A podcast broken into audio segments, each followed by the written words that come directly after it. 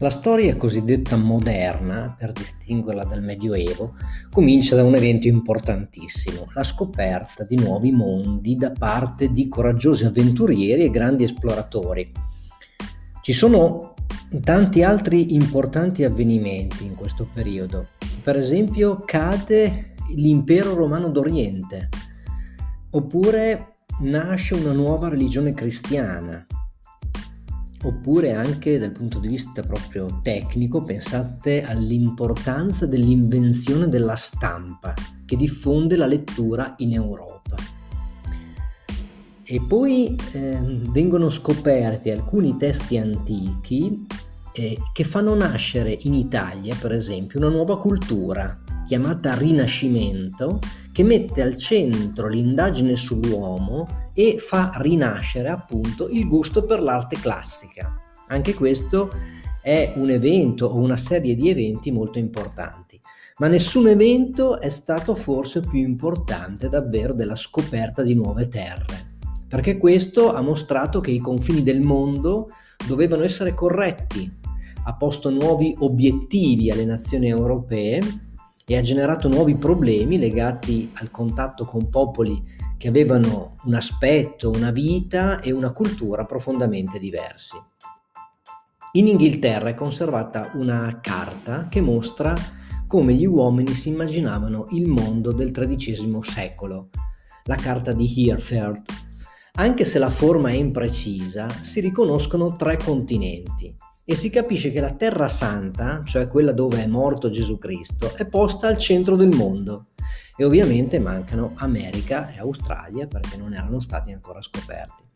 Si tratta di un documento medievale a tutti gli effetti perché è anche più simbolico che scientifico. Cioè è più importante su quella mappa chiarire che la Terra Santa è al centro del mondo piuttosto che definire con precisione i profili delle terre conosciute, ammesso che fosse possibile definirle bene. Entrare nell'era chiamata moderna significa invece venire in contatto con un mondo diverso, più vasto, con un modo di pensare anche diverso, forse più scientifico e simbolico, dove la religione rimane molto importante, ma dove piano piano, piuttosto che rappresentare la centralità di Dio, è più importante disegnare i confini precisi. Quindi per riassumere i due elementi che caratterizzano maggiormente il, il paesaggio moderno rispetto a quello medievale, direi l'ampliamento dei confini del mondo da parte degli europei e l'avvento di una mentalità gradualmente sempre più scientifica e meno religiosa.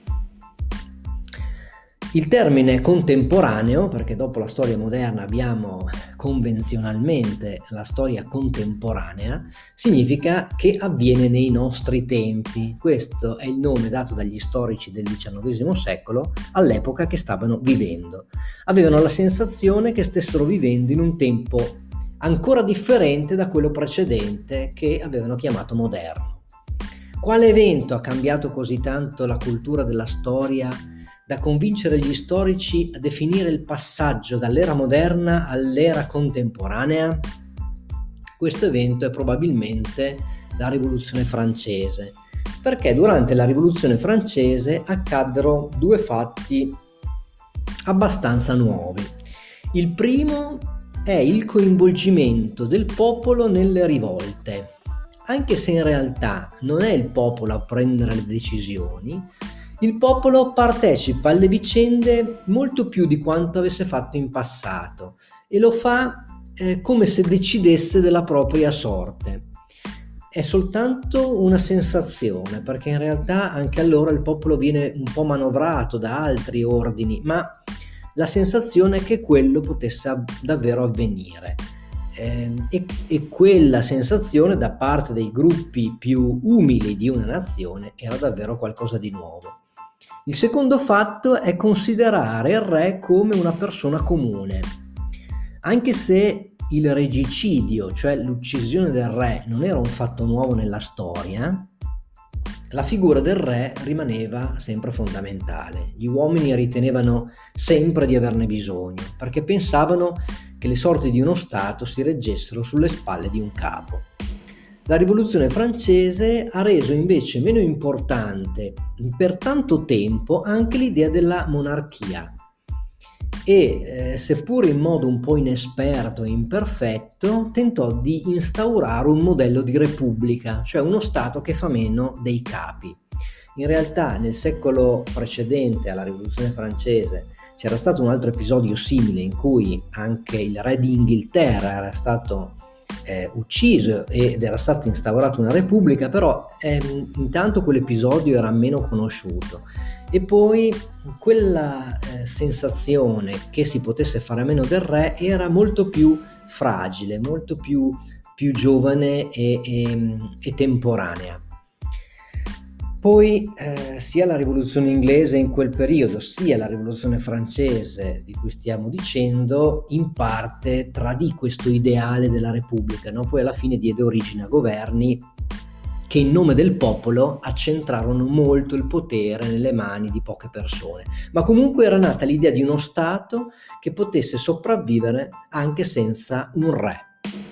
E anche gli Stati Uniti d'America, nello stesso periodo, dopo aver combattuto un'aspra guerra contro l'Inghilterra, scelsero un modo di governarsi di tipo repubblicano, cioè senza re, nel 1789.